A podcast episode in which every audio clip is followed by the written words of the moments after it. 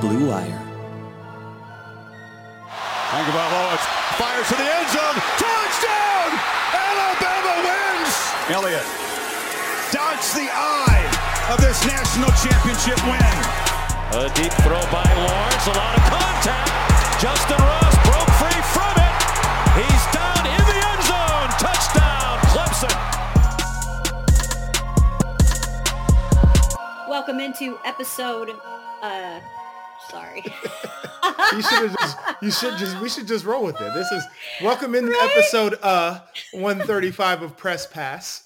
I'm Joshua go. Perry alongside my co-host Kayla Anderson. This is our keeping it. natural deal. You know, we we're not perfect on this show, and we'll run with it. see, there we go. We're gonna keep this just so you guys can see the actual takes that go on behind the scenes. Yep. And so, for your listening pleasure There this you go. week, we're gonna keep that. We're gonna be transparent with you.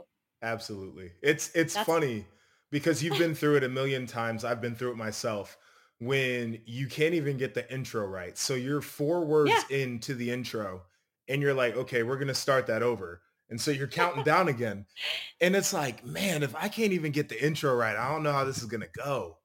right? It, it's like you start off a show like that in any capacity, whether it mm-hmm. be on TV or a podcast or a radio show.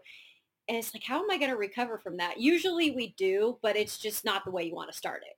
No, you always want to start off on a high note. And sometimes Yeah, you just got to make adjustments at that point. exactly. But again, we, we want the listeners to see it all. So behind the scenes, this is what happens. I'm excited, first of all, because we have Joshua back uh, because he has been on a journey and we're going to talk about his Big Ten tour at the end of the podcast. I'm excited to hear the stories. He's probably going to fall asleep in the middle of the podcast because he's still probably trying to catch up on rest. Am I right? I think you hit the nail on the head We're there. going nonstop, brother. it was everything. We're doing TV segments. I'm doing uh, digital media, creating content for the network. You know, we're burning the candle at both ends because you know how it is. And this is a TV thing, but when you're done taping the show, you like to unwind with a cocktail. Yeah. And so we hit up all the finest bars in each Big Ten locale and had a great time.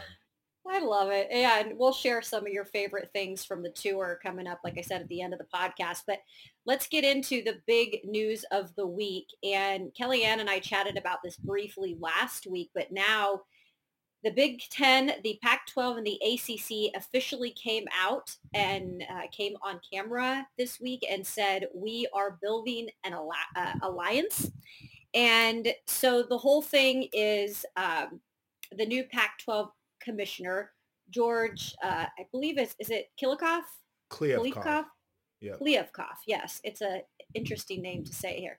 Kliavkoff. George Kliavkoff was kind of the moderator, if you will. And he came out and said, quote, we believe that collaborating together, we are stronger in our commitment to addressing the broad issues and opportunities facing college athletics. Listen, Joshua, I, I saw a little bit of the whatever you want to call it announcement. there weren't a lot of tangibles there. No. What it came across to me as was we are combining together because we are not going to let the SEC push us around. They want to show they have power too. Yeah, I mean, it was super vague, and I think that was on purpose. Uh, I mean, the details on this have been slowly trickling out, and I think it's because it's, you know, I think the first of this type of arrangement, and they want to make sure that they don't mess it up.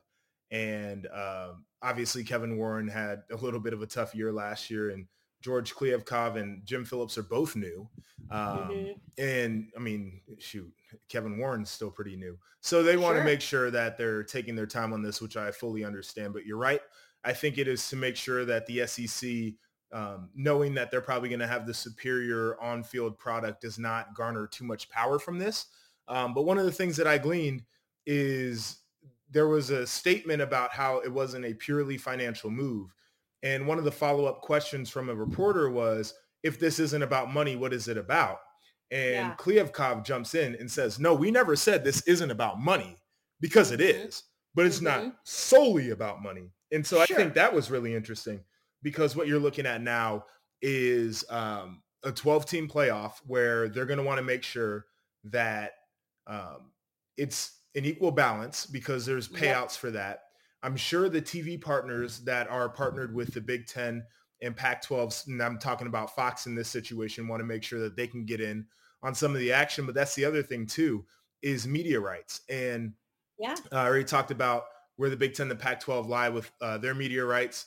The ACC is in bed with ESPN, and I'm sure that's probably going to evolve over time. But they want to make sure that they're hitting this TV thing right. And the benefit mm-hmm. that they're going to have is the ability to handpick games that are made for TV. And right. uh, we should not forget that college football at its core is a TV show. It's that yep. 100% a TV product. So they're going to have the advantage there. The other thing that really stands out to me, and I'll leave it on this, is this alliance is for football and men's and women's basketball. Mm-hmm. Um, and so what that leaves out, but also kind of leaves an opportunity for, is non-revenue or Olympic sports. And the Big Ten does well in some of those. I know Ohio State has yeah. uh, many national titles in, in some of the non-revenue sports. The Pac-12 is known for its Olympic sports. Um, sure. So when you start talking about things that matter to each of those conferences, water polo, uh, swimming, soccer, uh, volleyball, which the Big Ten has a big presence, wrestling, which the Big Ten has a big presence.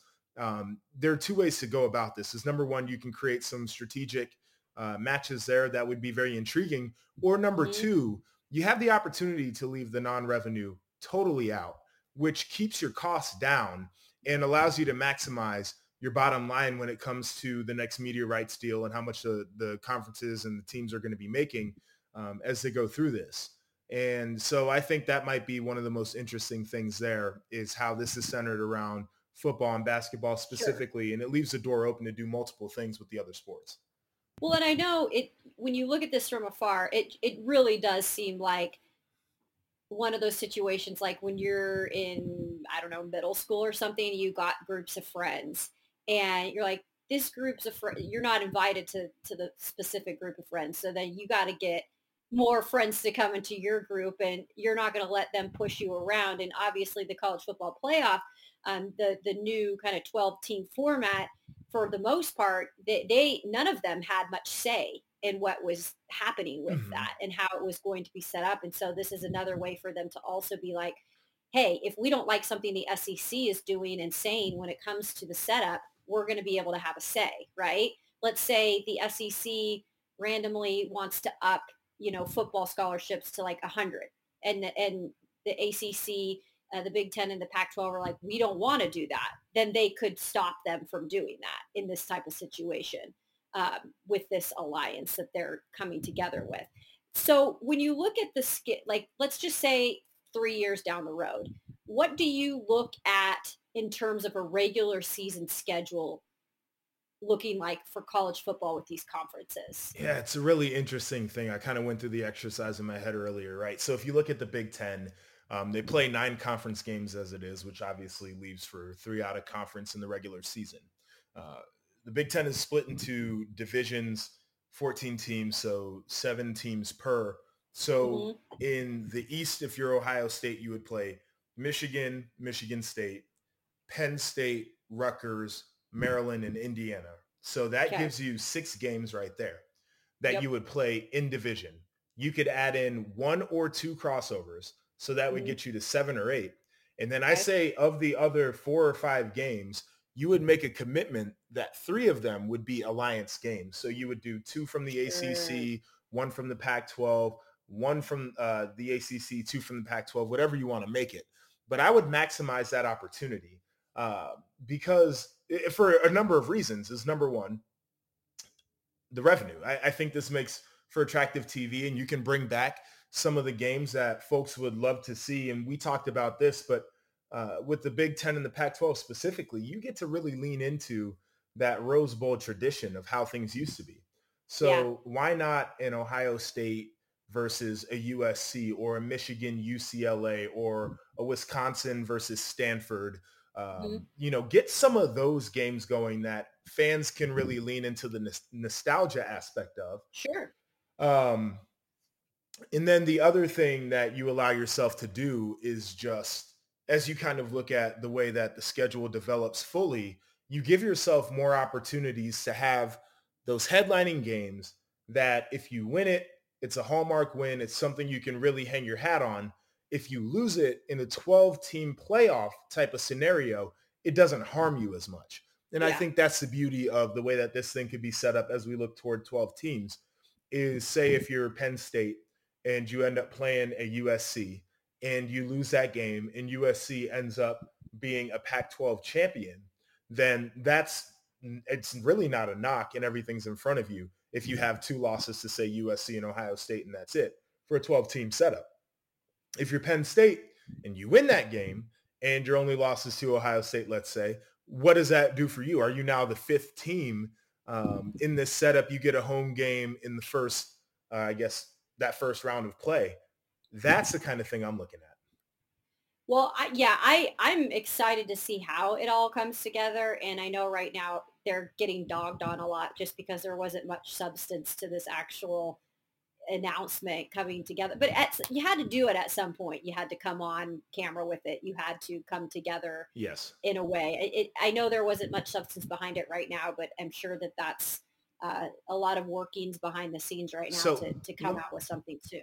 Let me jump in on this. Uh, the yeah. one thing that stood out to me that I thought was really unique is this is a handshake agreement. Sure. And that was really unique to hear because, you know, uh, Kevin Warren's background is legal. He was an attorney. Um, yeah. Um, he's got a law degree. And we all know how contracts work. There's obviously the TV contract, schools contract with coaches, and uh, the I guess all the schools in the conference are under an agreement or a contract of sorts to be in conferences. You can go down the mm-hmm. line.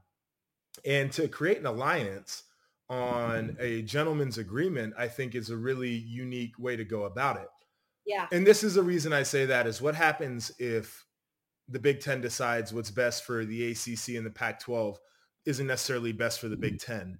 And there's no legal agreement stipulating how they're supposed to move then right. what happens? Does this alliance right. all of a sudden dissolve? Is there a remedy toward that situation? So it'll be curious in the future if there is a scenario such as that one, what the case yeah. would be and how everybody would move forward. Yeah, no, they, that's a great point that you make because you know contracts are what we're bound to in our industry, and they Absolutely. they clearly, uh, unfortunately, mean something, even though sometimes the other party gets kind screwed. of screwed. uh, so it hopefully it, it, works out where they can get this done together. One more thing on this: where in the heck is the Big Twelve and all this? What happens? Well, Jim Phillips said, you know, we need a strong Big 12 in this landscape of college athletics. He's a, mm. a mm-hmm. supporter apparently of the conference.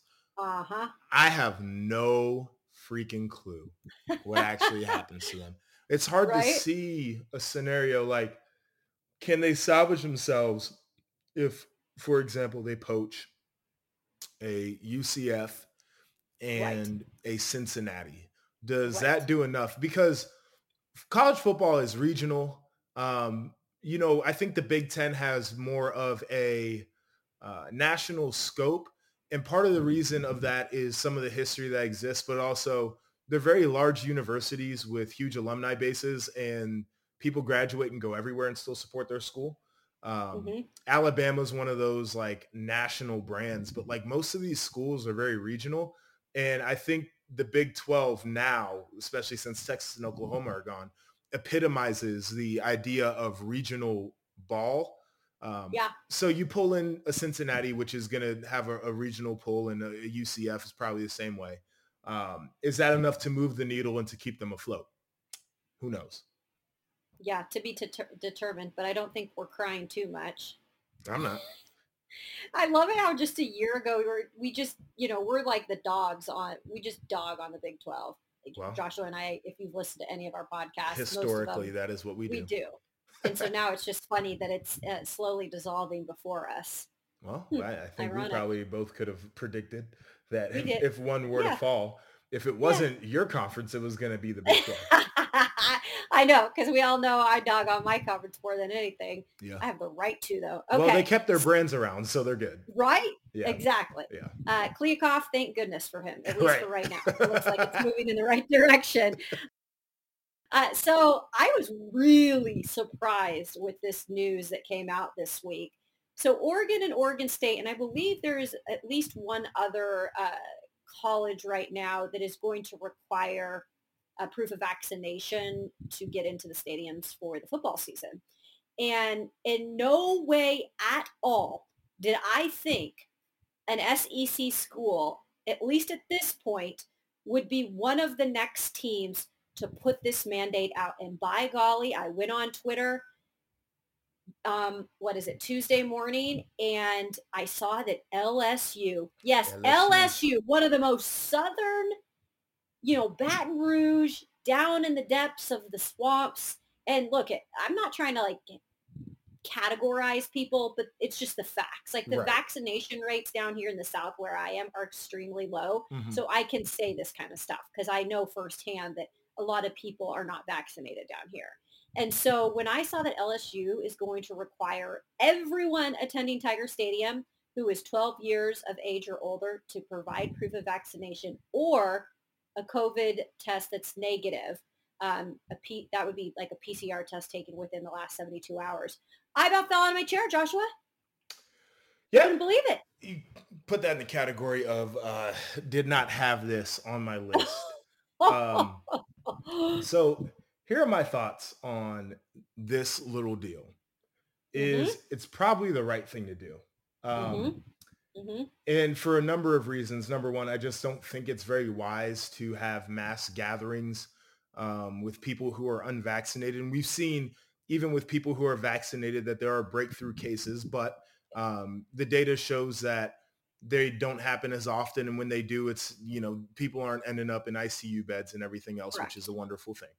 Yes. Um, and this provides now an incentive for folks who don't want to have the swab up their nose constantly to go see their favorite team to just go get the injection, which the Pfizer one is now FDA approved people. Um, Correct. Thank goodness I got Pfizer. Woo. Yeah, me too. Um, and so I'm I'm here for it. I know a lot of people. I don't know if there's going to be a lot of people. There are going to be some people that throw a fit, and this is what I would say to those folks: is we all have choices to make here, and short of mandating a vaccine, which again we can argue whether it's right or wrong. I don't think it's the worst idea ever um, you you're gonna have to make choices about what you want to do, and that's totally fine. What you cannot do is get pissed off when a venue says we don't want your unvaccinated tail in here. Yep. Like it is what it is. You can be mad about it. You can think that the vaccine doesn't work, or you can think that they're trying to infringe upon your freedoms.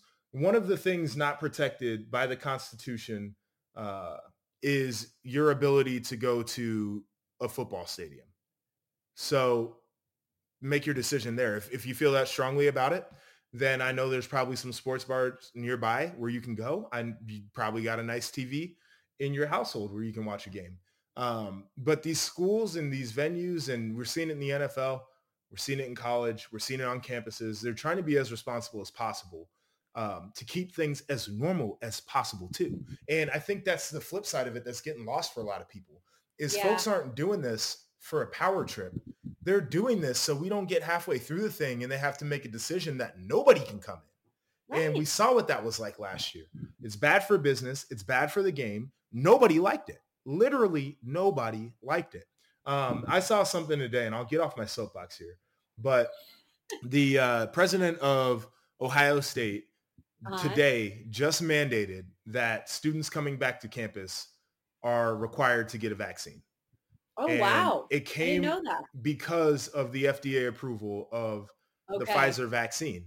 Sure. But they said now that the FDA has approved it, you really don't yeah. have many more excuses outside of, of course, your health reasons why you couldn't get it or um, your religious reasons why you couldn't get it, which I totally respect. Uh, but they're like, if you're trying to make a personal decision right now, it's going to be a tough one because our our campus is going to be as vaccinated as we can get it, and we're trying to keep people as safe as possible. And I think this is going to be a trend that we see because yeah. folks want to be back in person for learning. Folks want to watch the games up close. Folks want to be able to go and live life as normally as possible. This is a step toward it. Well, I think this is a huge step for LSU. Look, I give them a lot of credit as a university because now they're kind of setting the stone in the SEC and they're saying, look, we're putting this down. We're saying this is what we're doing. And really, what are your all's excuses around us? We're one of the, the best programs in the SEC. We want to fill our stadiums. Maybe if we do this, people will be like, well, we're, we're going to get vaccinated to go watch football. Uh, you people are crazy down here, Joshua. I feel like people are going to go get it just because they want to see LSU in person. Like Probably. they want to see their, I'm telling you. Probably the case.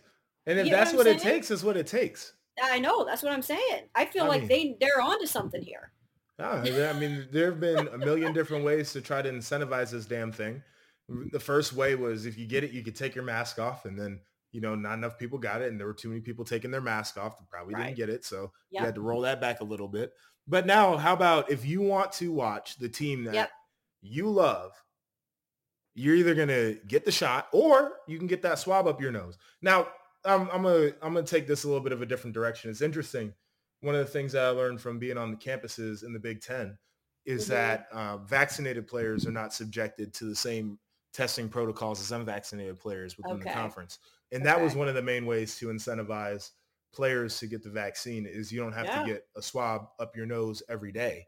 Um, and so again, it's like if if people aren't just going to make the decision freely, then you're going to help them make the decision, or they're going to stick to their laurels and say they don't want to, which is again up ultimately up to them. But you know, is it really worth it in the long run? Yeah, I it's it's crazy to me that um, people would want that swab up their nose every day. Like if you're a player, because that's the same thing in the NFL. That's yes. what they're doing too. Caleb, let me I, tell you. No, thank you. No, I was coming you. back from Cabo, and we had to get the test to get back in. Oof. Um, and Oof. I was crying like a little bitch when I got that thing up my nose. My eyes were watering. I was gagging, coughing, sneezing, just miserable. Um, and guys that do that like every day. And I'm I'm a drama queen, so I'll go ahead and be the first one to say. Well, I feel like more guys than you think are drama queens. One hundred percent. I know there were some dudes that were miserable last year having to do that. Yes. So I, I just I think it's going to be more so with the FDA approved of Pfizer. I think that we're going to see numbers really rising here right before football season. At least that is my hope. And one last thing I wanted to ask you on the topic of vaccination I'm not going to lie. I've been really, really frustrated with my alma mater's head coach, Nick Rolovich, who has pretty much created a scene around Washington State in terms of uh, just not the kind of attention we want because mm-hmm. he's pretty much not he has not gotten the vaccination mm-hmm. and he was clear about that he didn't go to media days because of that and then the governor of washington said gov- all government workers and university workers, they have to have the vaccine to be able to work. And so he has like till a certain time. Um, and if he doesn't get it, like he's gone. And he came out and kind of had been, he played like these games where he didn't come out fully and say, I'm going to get it. He just was like, I'll follow the mandate, which, which could be if he doesn't decide to get it, he's right. to be fired. But why? Why? I mean, why these games? I just think it's an awful look on Washington State. Like you're you're a leader for this team. Washington State's one of the least vaccinated college football teams. I just right. I'm embarrassed. So it's interesting. Um, I'll give you two things here. Is I don't know if you saw Jerry Jones' comments about getting the vaccine, but yep. he said, you know, when when it comes down to a decision like this, the I has to become a we and you can't make a, uh, a selfish personal decision when you are a part of a team organization, which Jerry Jones is not the beacon of morality, um, but I'll give him credit for making that statement. Um, similarly, talking to some Big Ten coaches, and I won't say who, and most of the schools have done a really good job of vaccination. Like I think the lowest vaccination rate we came across was about 90%, which they're they're the players are um, they're understanding whether they were uh, kind of hostages in doing it or whether they were willful in doing it. That it's more about the team aspect and making sure they can have a successful season than how they personally feel about getting the shot. Um, but these coaches are all talking about how the guys who will not do it are basically doing it for selfish reasons You know, they Yeah. it's there there might be only a couple of guys on a team that would have a legitimate religious reason Yes. why they would not do it. But Yeah. most of the guys are trying to make a political statement or a social statement or whatever the case is um, as they decide not to do that. And I think that is detrimental to a team environment. And especially when it comes from a leader, a coach who says, I'm not going to do it. Basically what you're saying is your personal wants and needs come ahead of the organization. Yep. And when you sign up to play the game of football specifically, it's the greatest team sport known to man. You make decisions every day to do things that benefit somebody way more than it's going to benefit you. When I'm playing ball and my job is to leverage the ball and I got power coming toward me. And so I got a 325 pound guard who's trying to rip my head off. And I know I'm not making the tackle. When I set that edge, that allows somebody else to come and make that tackle. I did my job. I get no glory. I get no credit. I'm, I get Nope. bumps and bruises. That's it. But I understand that me doing that is for the greater good of the team. And players do that every single day. And there's not an issue. The other thing players do every day, and it's never been an issue, is they bang their heads up. I mean, we don't we Yeah. don't know Yeah. about CTE because you can only CTE, yeah. study brains from deceased people. yeah. And that's a- an occupational hazard that people choose to take on daily. But then you get the, well, I don't know what the vaccine's going to do to me response. And it's just really annoying. And I know Yeah. I'm soapboxing it today. It's been one of those episodes No. for me, but But I get Just it, like- and I'm glad. I'm glad you are because. And here's my one point I'm going to make on this, and then we'll move on to your uh, cocktails and the Big Ten tour. But but here's my thing. I am a, a person who, let's just say, how how do I describe this? I take really good care of myself, right? And and Mhm. it is what it is. Like we can't predict what's going to happen to us in the future. But I don't put a lot of like unknown things in my body. I don't take a lot of uh, prescription. I don't do any of that stuff. I'm a very natural person. And so do you think I wanted to put a vaccine in my body? No, I did not because I am a type of person who cares about what's going in my body. And if I don't know a lot about it, I'm not going to put it in there. But it's way bigger than me. It's a, it's about society as a Yep. whole. And if I didn't do my part, I don't care if I'm Yep. one person. It affects millions more. So like that's my whole thing on it. If I being a person that I am, and, and I can be selfish in a lot of ways with that kind of stuff, but I'm not selfish in Mhm. the way that I want to make sure that everybody else is okay in these type of situations. Moving forward, we got to move forward. And for me, there's no excuse. All right. So- So I'm going to put a ball on it with this. As, as football players, a lot of us have spent time in hospitals visiting patients of different Mhm. illnesses. Mhm. And I personally spent time at the James and the Cancer Ward um, visiting people Right. who were ill and, and, and needed to be cheered up. And these folks wear masks on their face. And when Yeah. you walk into each room, you have to sanitize your hands. And, you know, you, you just, it's, they're immunocompromised. And every time I think about somebody who doesn't want to get a vaccination, I think about those people. And it's basically, in my mind, a middle finger to them, to the folks who are already struggling, who are ill and, and they can't do anything about it, that need Yeah. uh, folks like us to protect them. And people are like, no, it's my personal choice. It's my liberty, which it is, but you're just selfish. Eh, That's what it comes down to. And I'm not going to do that. I've seen enough people who just like need protection from Mhm. everybody else that I mm-hmm. like, who am I going to like, I'm that important. Now I'm going to sit here and say Yeah. that my personal belief about something, which every expert will tell you it's totally safe. It's totally fine Yep. to take is more important than making sure that I can protect other people around me. Yep. I wasn't raised like that. I don't believe in Exactly. that. Exactly. But here That's it. there. that's that's my whole thing too so it's it's bigger than you or i you know at this point and and you just you gotta you gotta think bigger picture people and i'm not trying to sway people one way or the other but you, it- it's all said and done yeah right you, you gotta think bigger picture okay before we wrap things up tell me about the tour. What was the best part of the tour? What was the best college experience you got for that short time, you All know, right. when you were on campus? So let's run with this. We went Nebraska, Illinois, Wisconsin, Northwestern, Michigan State, Michigan, Penn State, uh, Rutgers, Maryland, Ohio State, Indiana, uh, Iowa, Minnesota, Purdue, in that order. Woo. And we started off fine. We get a few days into the trip. We get some issues with weather. Logistics become a deal. We ended up driving from Madison, Wisconsin to East Lansing, Michigan. And then we ended up driving uh, from State College to New Brunswick, New Jersey, which wasn't necessarily a bad drive.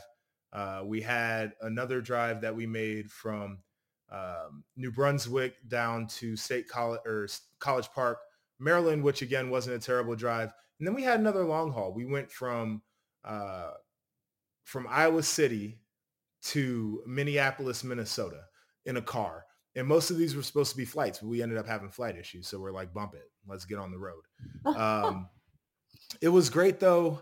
It was my first time being in a lot of these college towns, like to actually see the town. It was my first time also seeing basically all of the facilities in the Big Ten.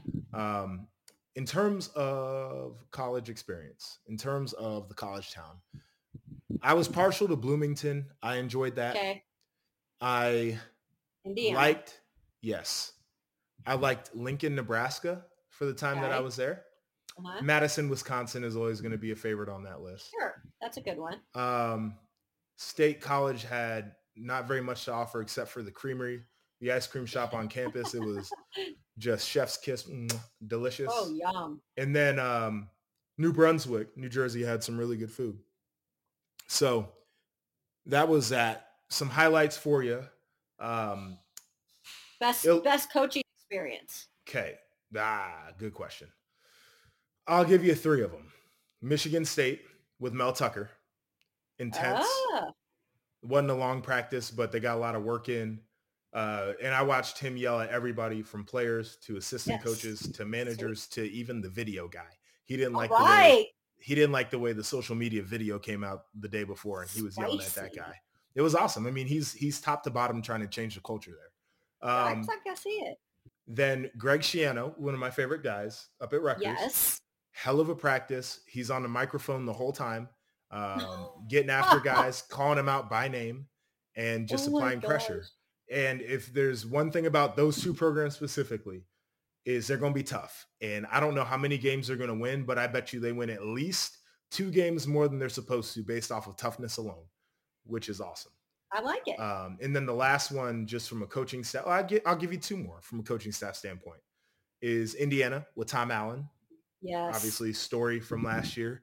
Yep. He he is a teacher. I've heard Uh, that. His coaches are teachers.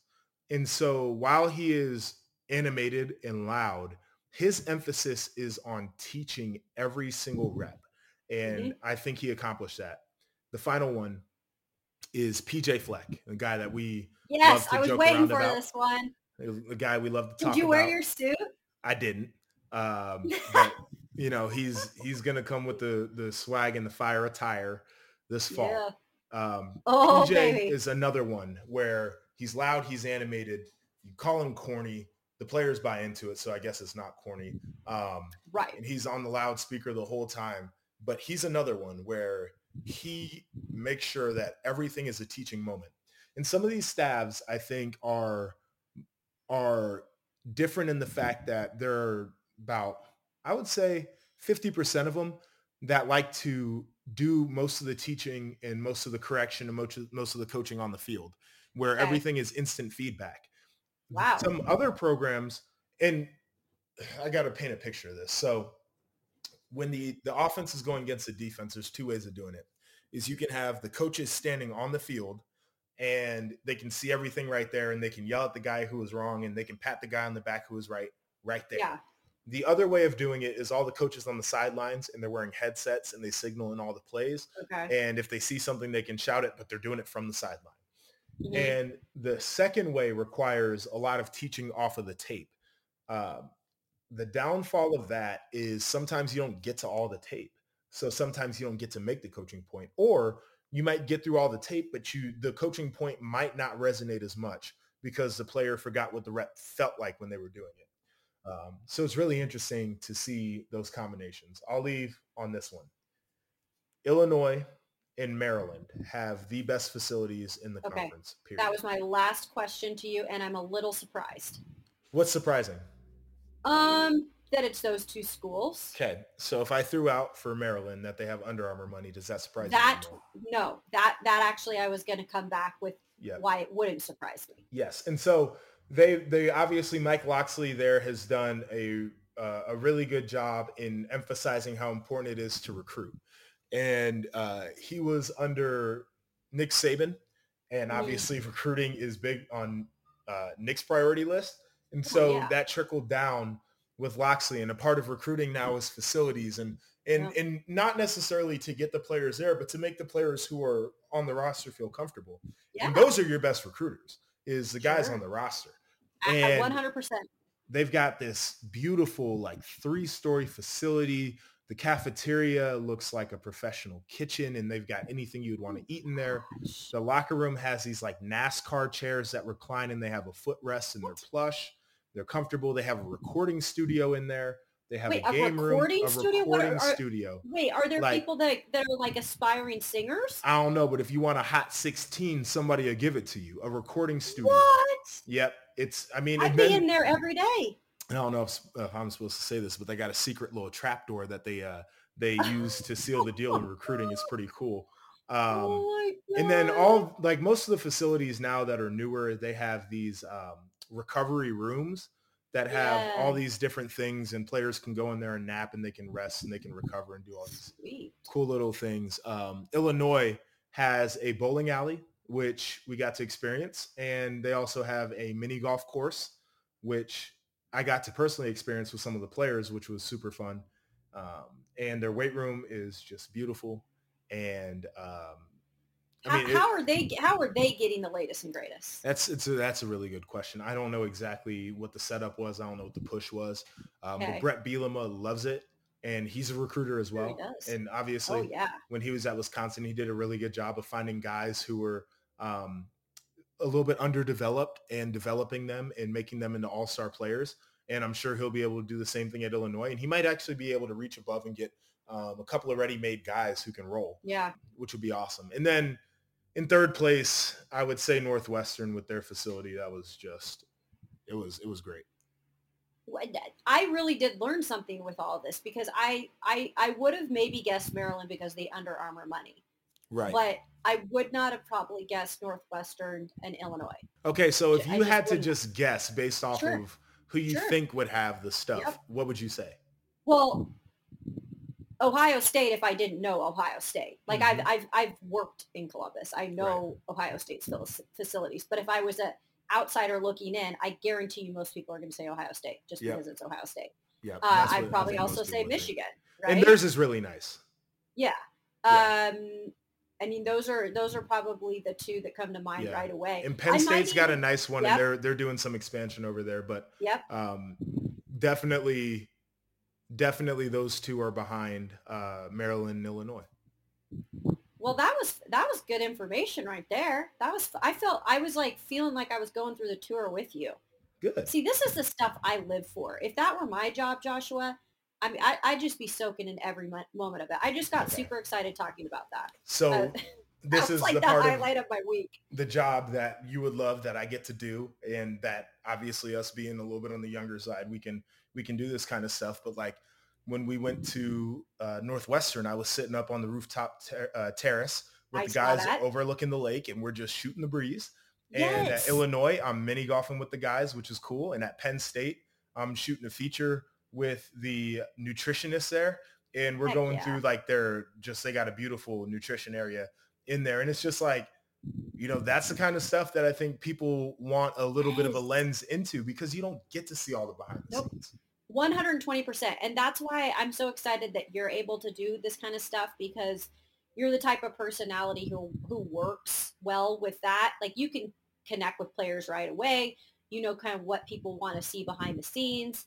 And so that's like a perfect role for you to be able to do something like this. And as exhausting as it was, I think it's cool that you're you did that. I followed all the stuff that you were able to put on social media. So I'm glad you were able to share it with us. That was cool. Oh, it was definitely fun. Well, guys, that does it for this episode of Press Pass. We're happy to have Joshua back. Uh, I cannot believe college football. What is it next week? We're getting started with some games. We got week zero coming oh up this week. This is nuts. Yeah. Where is the time going? I, I just, it's as you get a year older, it goes quicker. I, I guess so. You. So yeah. We'll, so we'll hold on. Let me, let me, Yeah. Let me dive it. into this real quick. There's a real scientific mathematical thing about the time going faster as you get older. You want me to share? Oh God, what is it? Okay, so when you uh, are five years old, yeah, one year represents 20% of your life. Okay. When you are 20 years old, one year represents 5% of your life. So hmm. in comparison, one year is a smaller percentage of your life than it was when you were younger. And so from a perspective standpoint, that's why the years seem to go faster. When you're a kid, you like mm. you have no concept of time. how many no. years you how many falls you've been through. No. When you get up there in age, you've been through so many falls that they just keep rolling back around and you're just losing track of time because your perspective is as such. So there you go. There's a lesson for today. Joshua, the professor, coming on to end the show with that. The philosopher. The philosopher. I love it. Uh, where can they go to follow you, my friend? You can follow me at RIP underscore JEP on Twitter and Instagram. I'm going to plug myself real quick. Evan Spencer and I have yes, a really please. cool project coming out. And Evan uh, was a guy who I played it. with at Ohio State. Wide love receiver, Evan. was a captain, yep. um, heartbeat Great of the guy. offense at times. Just a selfless dude. And it's called Glory Days, Dreams and Nightmares. And it encompasses the 2014 National Championship run and it's a first person perspective. We're putting out 11 episodes in podcast form. Uh, you can catch it on a number of platforms coming out tomorrow. And then on the 31st, you'll be able to catch it on um, Apple Podcasts and on Google Pods. Um, but it's a really cool story. We give you a lens into the program from that year, from what we saw, how we saw it. And the name uh, Dreams and Nightmares comes from a Meek Mill song that we used to listen to in the locker room before games. Ah. Um, and I think that song really encapsulates the tenor of that year where yeah. we had some dreams, the ultimate dream, obviously winning the national title, but there were some nightmares in between. Loss to Virginia Tech, uh, the loss of Braxton Miller in training camp, JT Barrett getting injured. If you remember Kosta Karageorge, who was one of our teammates that committed suicide, and that was just a really rough one. Um, so check it out as it releases tomorrow. We've got clips all over the social media, so you can look through my retweets. Um, I also put them on my Instagram page, but we're super excited about this one. And I I can specifically and genuinely say uh, I'm excited about this because I was there covering this team, and I will tell you it was a very special team. I still probably follow almost everybody that's you know either in the NFL right now or guys like you that are doing things in the media that were on that team. Yeah, there's a lot of like spectacular individuals. Um, so it's it's a cool thing. So I, am excited to, to listen to it and, and, definitely if you guys have a chance, check that out as well. So you can follow me at, on social media at Kayla Anderson TV. Thanks again, you guys, for tuning in. We'll be back with another episode next week. Take care.